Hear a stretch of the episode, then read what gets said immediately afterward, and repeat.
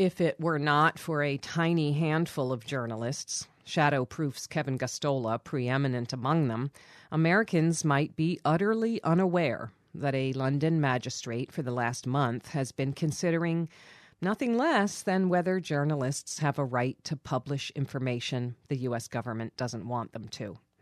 Not whether outlets can leak classified information, but whether they can publish that information on, as in the case of WikiLeaks, U S war crimes and torture and assorted malfeasance to do with, for instance, the war on Afghanistan, which just entered its nineteenth year with zero U S corporate media interest. Assange's case, the unprecedented use of the Espionage Act to go after a journalist, has dire implications for all reporters.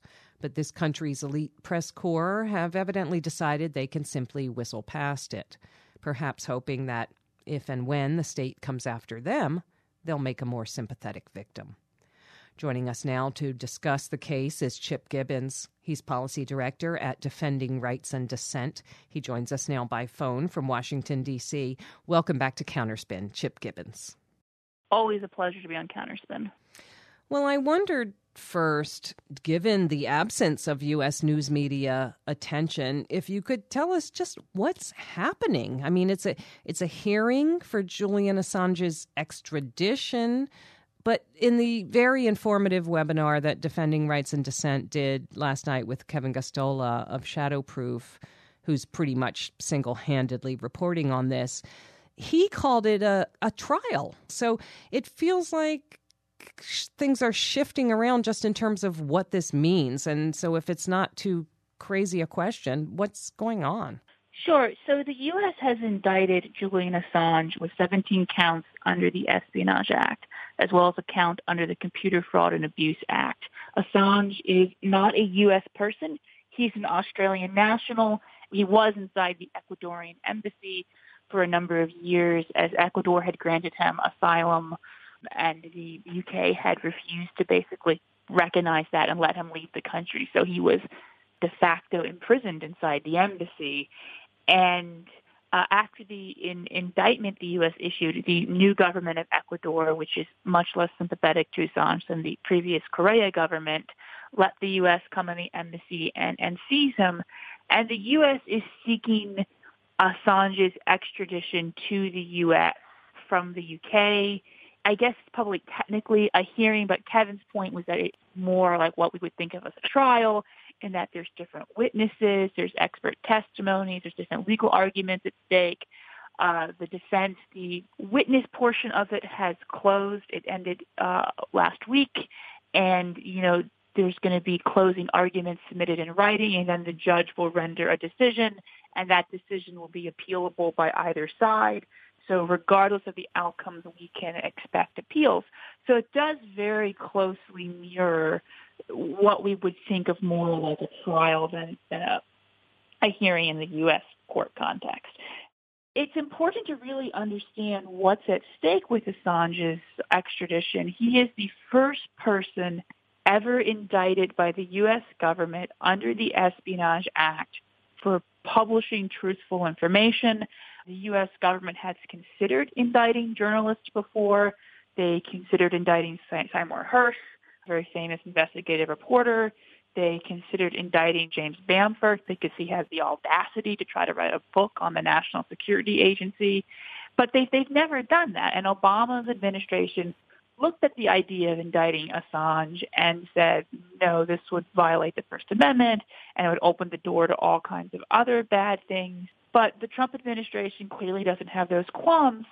And it's, it's worth pointing out that Assange's indictment follows a unprecedented period initiated by the Obama administration of indicting whistleblowers or journalist sources under the Espionage Act. So we've seen Chelsea Manning indicted. We've seen Edward Snowden indicted under the Espionage Act.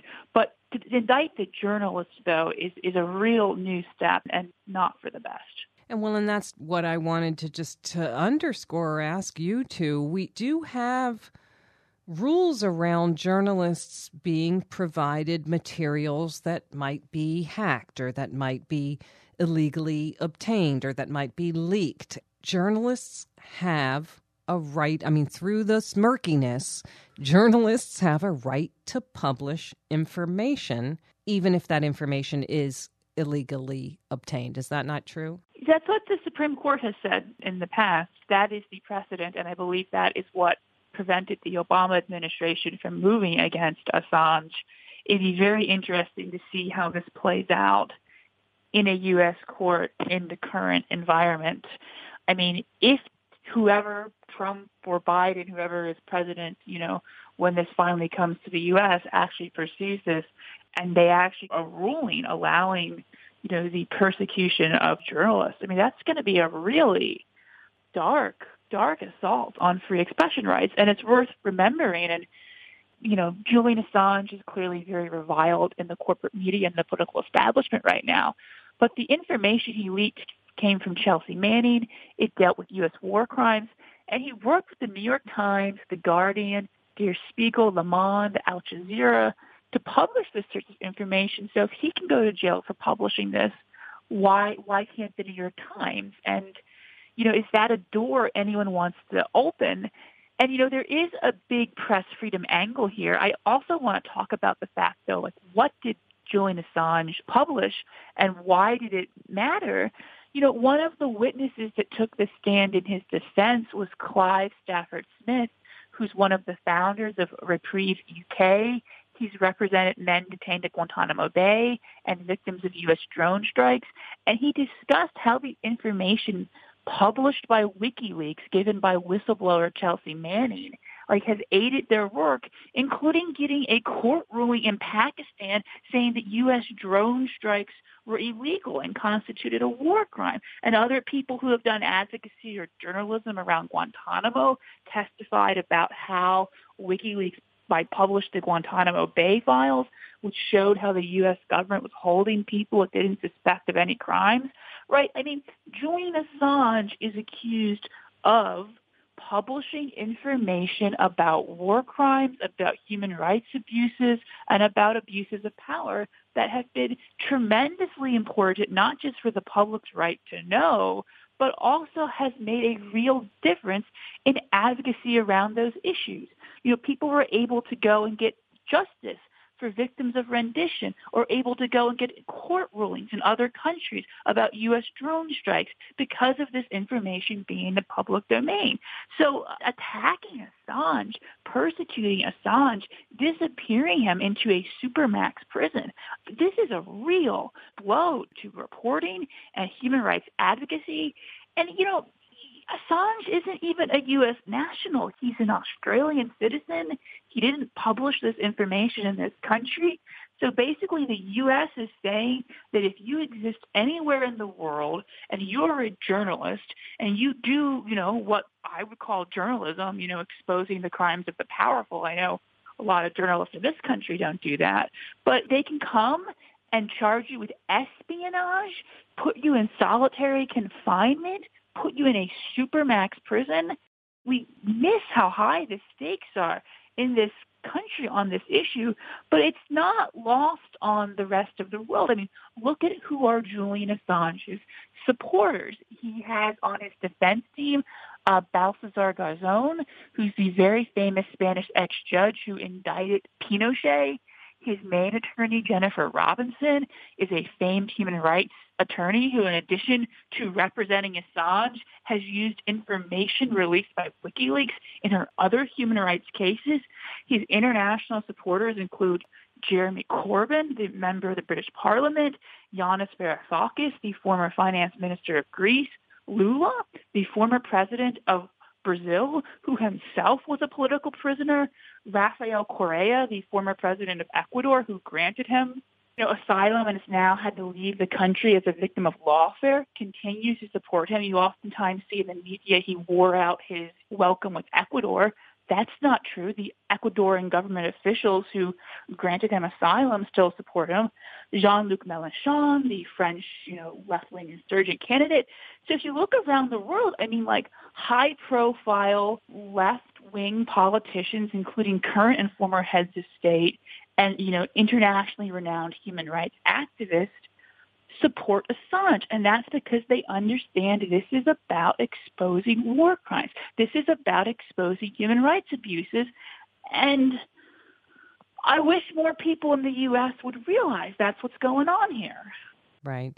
And finally, you know, the journalists who are kind of holding their nose right now on covering it aren't offering to give back the awards that they won based on reporting, uh, relying on WikiLeaks revelations, you know. And James Risen had an op-ed in the New York Times a while back in which he was talking about Glenn Greenwald, but also about Julian Assange. And he said that he thought that governments, like he was talking about Bolsonaro in Brazil as well as Donald Trump, that they're trying out these anti-press measures. And he said they seem to have decided to experiment with such draconian anti-press tactics by trying them out first on aggressive and disagreeable figures. And what struck me about that is that I feel like that's where the public comes in, frankly, because it's really for us to decide, like, are we going to say, well, you know, I don't like Julian Assange, so I'm not going to care about this case. You know, it's it, it's up to us to say we can separate principle from person if we need to, you know, that we can see what's at stake and that we won't allow, in other words, media, which and in this case, an explicit tactic of sort of demonizing a person so that you can be encouraged to think, well, this has nothing to do with me. And if Assange, something bad happens to him, that doesn't have anything to do with me.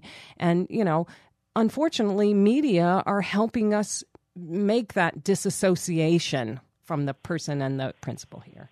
Yeah, I mean, the U S media has done a really fantastic job of demonizing Julian Assange, which is not to say there can never be any legitimate criticisms or differences of opinion with him.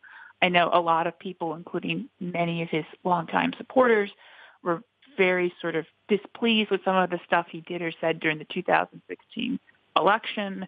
But at the end of the day, right, that doesn't give the U S government the right to disappear and torture someone for the crime of exposing its own actual crimes, right? Whether or not you agree with everything he's ever said or done, and there's there's no one on this planet who I agree with everything they've ever said and done, not even my, myself for that matter, right? He took real risk to bring truth. I mean, I believe he said something like, you know, if wars can be started based on lies, then peace can be brought based on truth. Right. I mean, that's the motto he's operating under. And we need people like Julian Assange and WikiLeaks to pursue the truth, to shine light on these abuses of power. We've been speaking with Chip Gibbons, Policy Director at Defending Rights and Dissent. They're online at rights and dissent dot org. Chip Gibbons, thank you so much for joining us this week on Counterspin. Thank you for having me again.